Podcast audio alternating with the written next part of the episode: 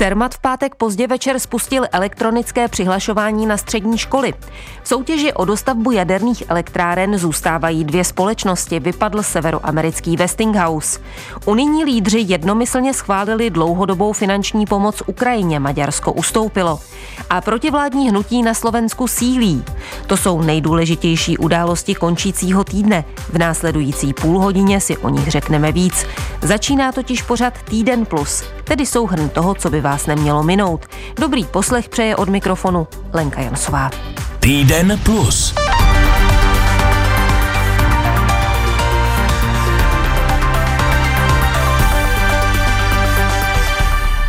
Cermat v pátek pozdě večer spustil elektronické přihlášky na střední školy.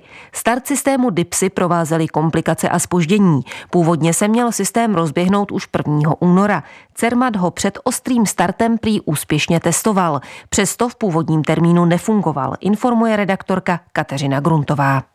Programátoři totiž objevili problém při vkládání příloh a spuštění se tak odložilo o den. Mluvčí Cermatu Jana Patáková pak řekla, že přihlášky půjde podávat v pátek večer. Dipsy se nakonec rodičům deváťáků zpřístupnil až pár minut po jedenácté. Proč? To vysvětlil ředitel Cermatu Miroslav Krejčí. Bylo rozhodnuto na vyšší úrovni, že to nebudeme pouštět ehm, v období ani mezi 8 a 9 hodinou kvůli tomu, že na to spuštění strašně moc lidí čeká a všichni se báli kvůli eh, přetížení těch prvních pár minut po spuštění. Přihlášky teď půjde podávat do 20.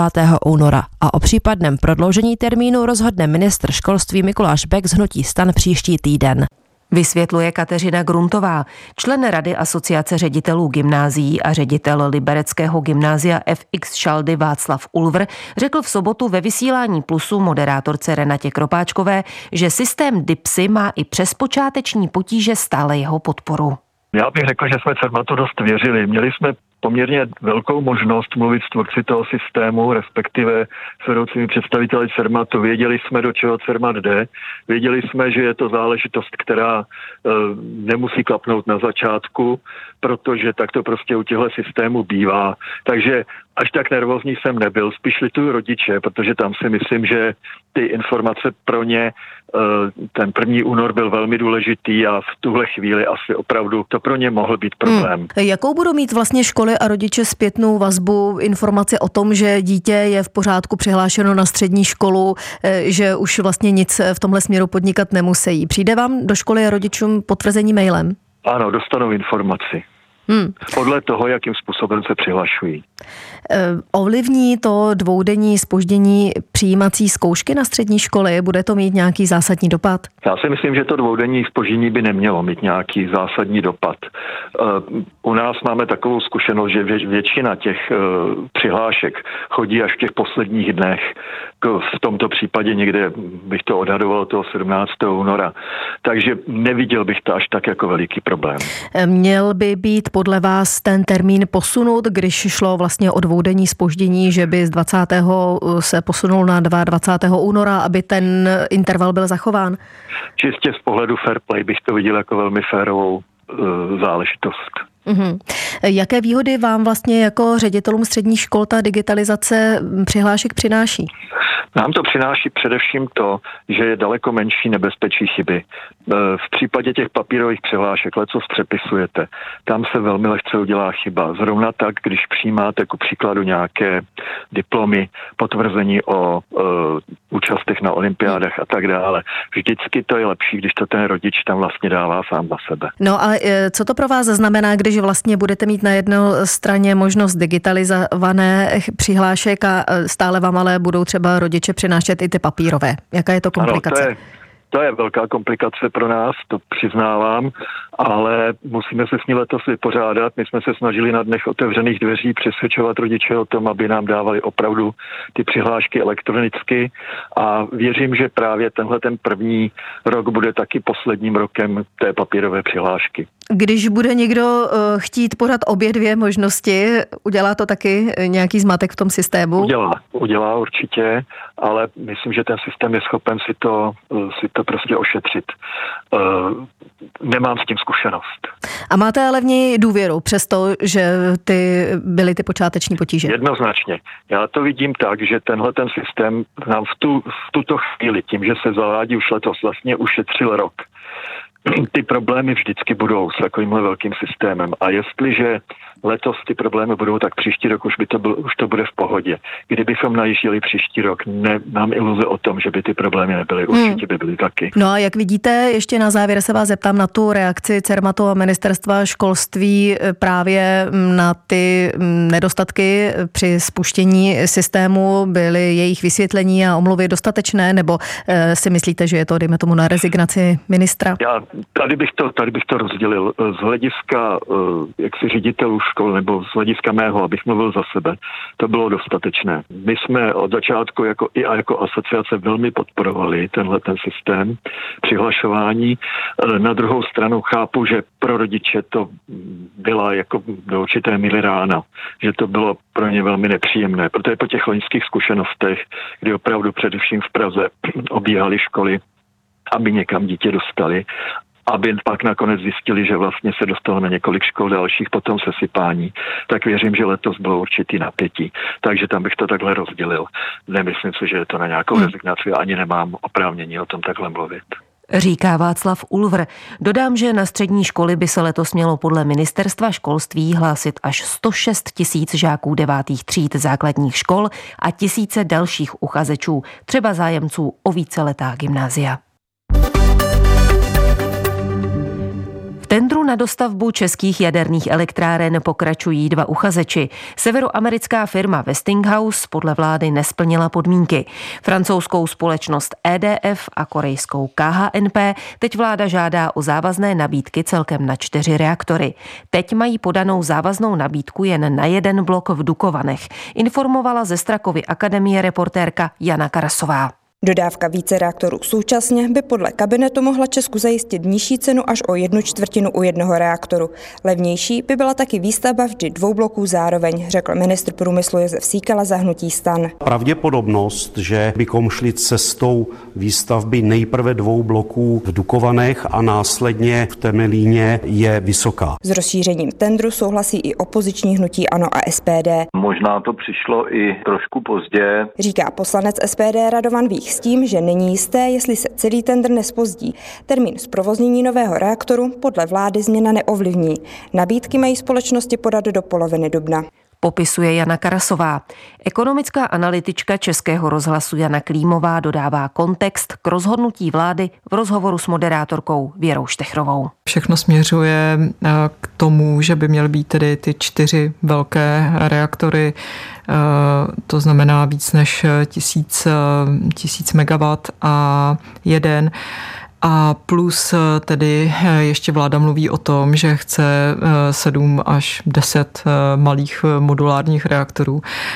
Takže, ale v tuto chvíli prostě to rozhodnutí zatím není. Vláda řekla tedy, že chce závazné nabídky na čtyři velké bloky, ale že teprve potom, až je dostane, tak rozhodne, kolik teda jich definitivně bude chtít a v jakém čase.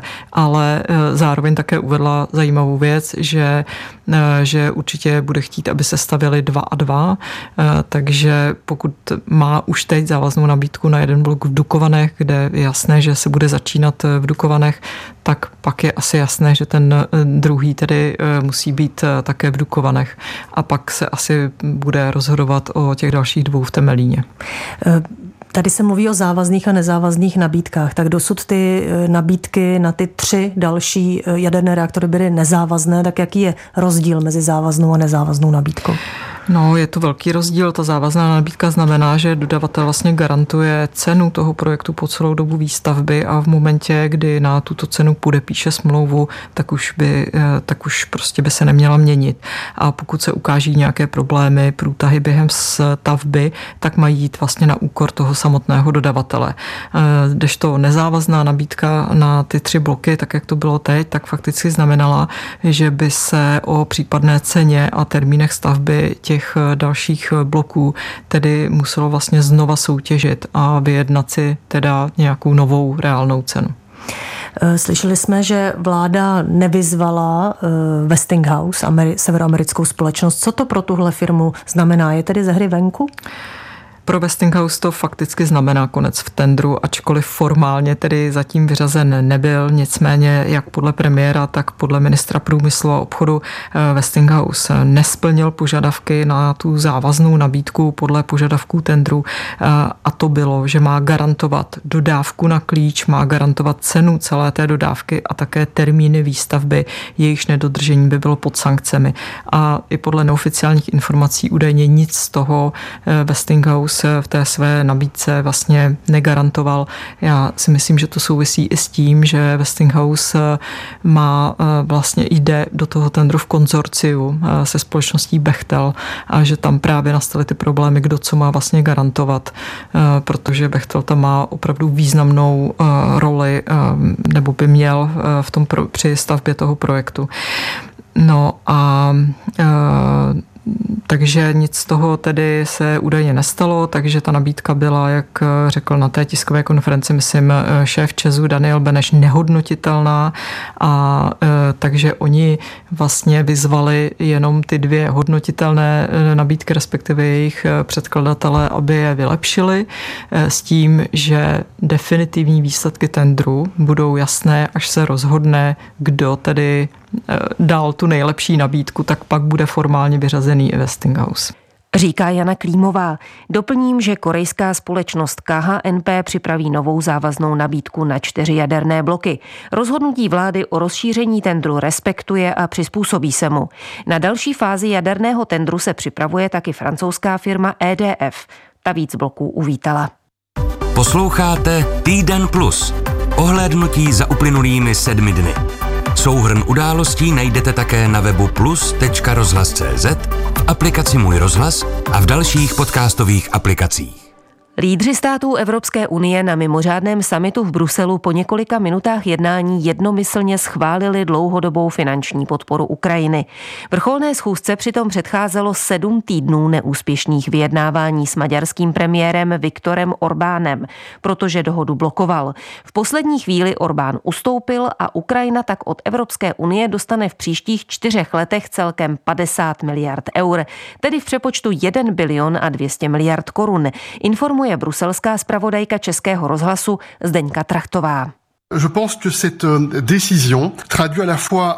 Jednomyslná dohoda na penězích pro Ukrajinu ukazuje podle šéfa Evropské rady Charlesa Michela unijní odhodlání a jednotu i bezmála dva roky po začátku ruské agrese.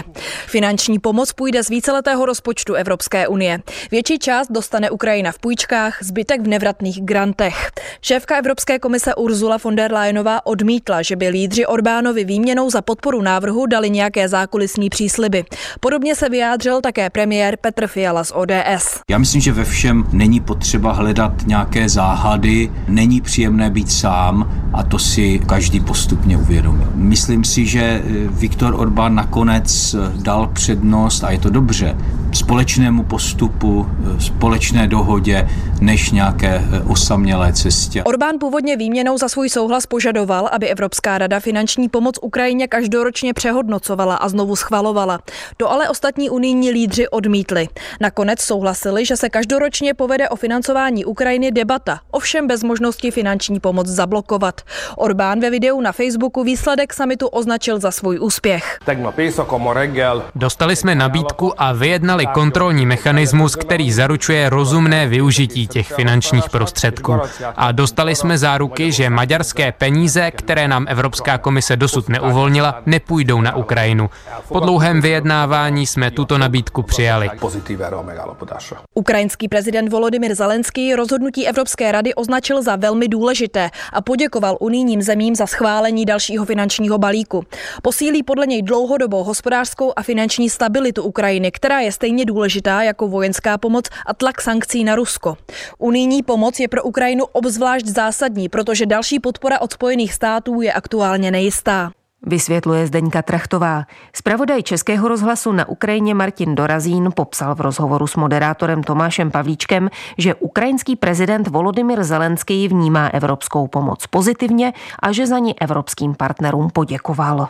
On v tom sám vidí dva velmi důležité signály ve dvou různých směrech. On řekl, že Evropa demonstrovalo přesně takovou jednotu, eh, která je potřebná, nehledě tedy na ty problémy s Maďarskem, tak eh, ukázala, že je schopná se v těch důležitých věcech eh, sjednotit a podle něj právě to je nesmírně jasný signál Moskvě, že Evropa stojí za Ukrajinou, že Evropa je akceschopná v té pomoci Ukrajině a že se nedá zlomit nějakými, jak řekl, destruktivními vlnami, které eh, vymýšlejí v Kremlu. No a ten druhý směr, ten druhý signál je podle Zelenského eh, velmi dobře adresovaný a vyslaný přes Atlantický oceán, to znamená do Spojených států. Eh, do Spojených států. Podle Zelenského je to signál, že Evropa je schopná na sebe přijmout eh, všechny důležité povinnosti v oblasti eh, bezpečnosti, konkrétně tedy v té pomoci Ukrajině a že tedy čeká příslušná, příslušná rozhodnutí z té americké strany. Takže i toto bylo podle Zelenského nesmírně důležitý, tento signál směrem jak do Moskvy, tak do Spojených států. Ovšem Ukrajina nečelí jenom nedostatku financí na provoz státu, což by tedy snad měl tedy aspoň částečně pokrýt ten balík pomoci z Evropské unie, ale také rostoucímu deficitu munice. Jaké jsou vlastně zásoby munice Ukrajiny a Ruska?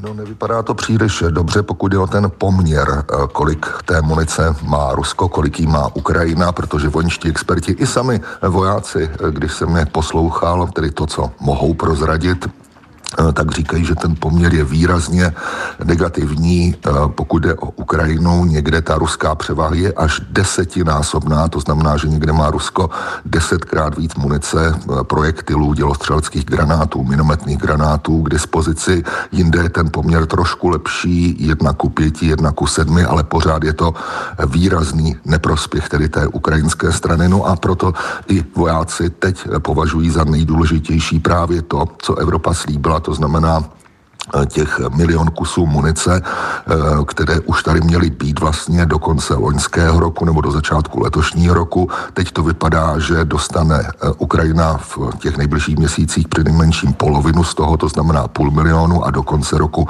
celý milion různých typů munice, takže to by, to, to by ten nepoměr výrazně snížilo tedy ve prospěch Ukrajiny a v neprospěch Ruska. Ta munice zdá se je právě teď v této době to nejdůležitější nejdůležitější, ale samozřejmě, eh, jak už si říkal, ta finanční pomoc Evropské unie půjde i na provoz státu, to jsou zejména tedy platy eh, státních zaměstnanců, platy, eh, výplaty důchodů, sociálních dávek. Zkrátka to jsou peníze důležité k udržení ekonomické stability a sociálního smíru. Takže to nebudou peníze jenom na zbraně, které Ukrajina nutně potřebuje, ale také prostě na chod státu, na to, aby lidé měli za co a z čeho žít. Tolik Martin Dorazín.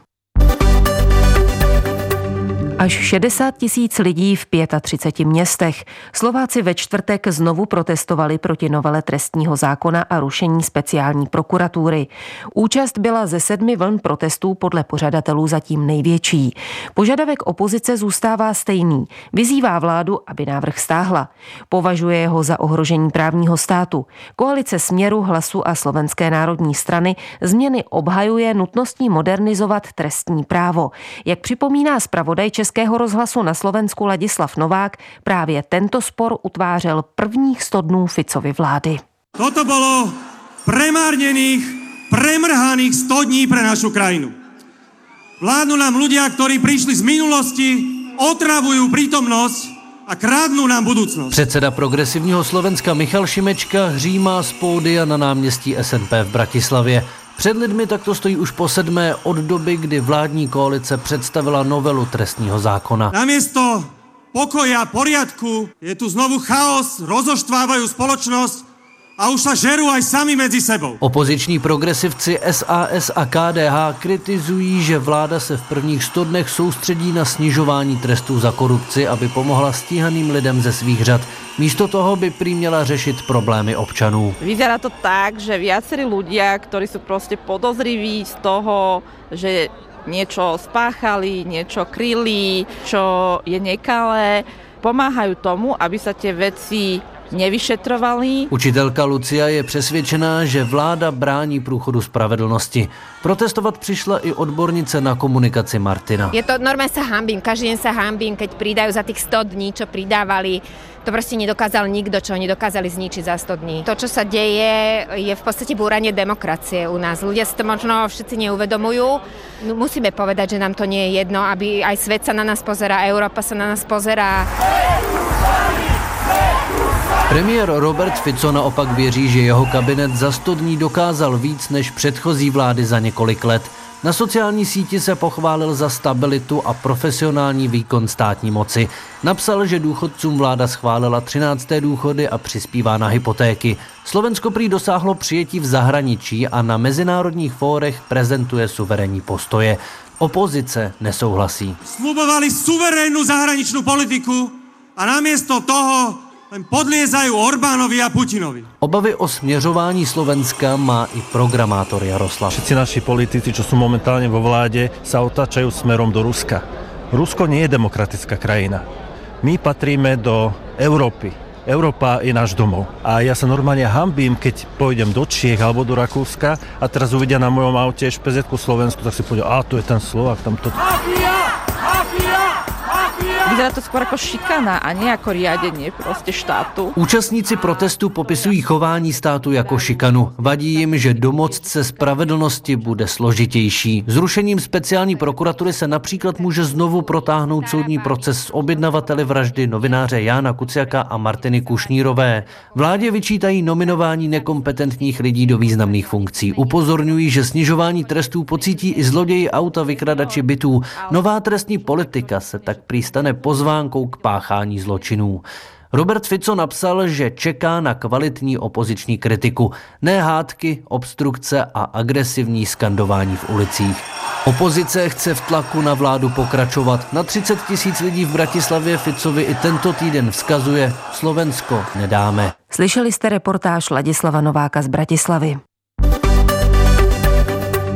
Školáci si v pátek užívali pololetní prázdniny. V 16 okresech na ně hned v pondělí navážou jarní prázdniny. První turnus letos připadl třeba i na Brněnsko.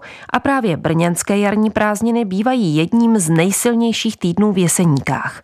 Jak majitelky a majitelé hotelů a penzionů potvrdili v pátek reportérce Lence Kratochvílové, jezdit bez objednávek se tam nevyplatí. Přijeli hosté z Jižní Moravy, z Velkých Bílovic, takže mají celý penzion zarezervovaný pro sebe na celý týden. Spokojeně se u zaplněného parkoviště usmívá Hana Tejnská, majitelka penzionu u maminky v Karlově Studánce. Únor máme plný, zcela výjimečně, kdyby někdo odřekl pobyt, tak eh, kapacita nějaká je, ale do konce února a první týden v březnu máme eh, zarezervovaný. Hotel Figura, dobrý den. Ano, Brněnské jarní prázdniny, tak to už bohužel máme plné ubytovací kapacity. Můžete zkusit případně pozdější termín. Obsazeno mají i hotely a penziony ve vyšších polohách, třeba u Renáty Futíkové na Ovčárně. Ano, zájem je veliký. Eh, klienti se nám vrací do ubytovacích zařízení opakovaně, proto už si rezervace dělají s předstihem velkým, případně i rok dopředu jsou schopni si udělat rezervaci a eh, přijíždí na hotely opakovaně. Sjezdovky na Ovčárně jsou vůbec nejvyšším položeným lyžařským střediskem v Česku. Josef Figura je upravuje dvakrát denně. Na sjezdovkách leží od 110 tak do 5 metrů sněhu. Tady se lyžuje výhradně na přírodním sněhu. Ano, děla tu nejsou a lyžuje se na přírodním sněhu. A tento sníh tady leží od listopadu až do poloviny května. Dobré podmínky pro lyžování nabízejí sjezdovky i v níže položených střediscích. Třeba ski areál Kraličák, potvrzuje jeho marketingová ředitelka Vladimíra Mrázová. Pololetky a série jarních prázdnin je pro nás, pro všechny areály velice důležitá. Nicméně začínali jsme těsně po Vánocích, ehm, i v, jsme měli dvě fáze zasněžování, aby všechno probíhalo tak, aby to bylo nachystané. Takže my už jedeme, řekněme, druhý víkend máme za sebou, kdy jsme měli poměrně dost lidí a v, teď od čtvrt čtvrtka čekáme už ten plný provoz. Prozatím omezené podmínky pro sportování v Jeseníkách mají ale běžkaři. Dostatek sněhu pro upravené stopy je totiž jen v polohách nad tisíc metrů. A se reportáží Lenky Kratochvílové z prázdninových jeseníků jste slyšeli všechno podstatné z končícího týdne. Dobrý poslech dalších pořadů Plusu přeje Lenka Jansová.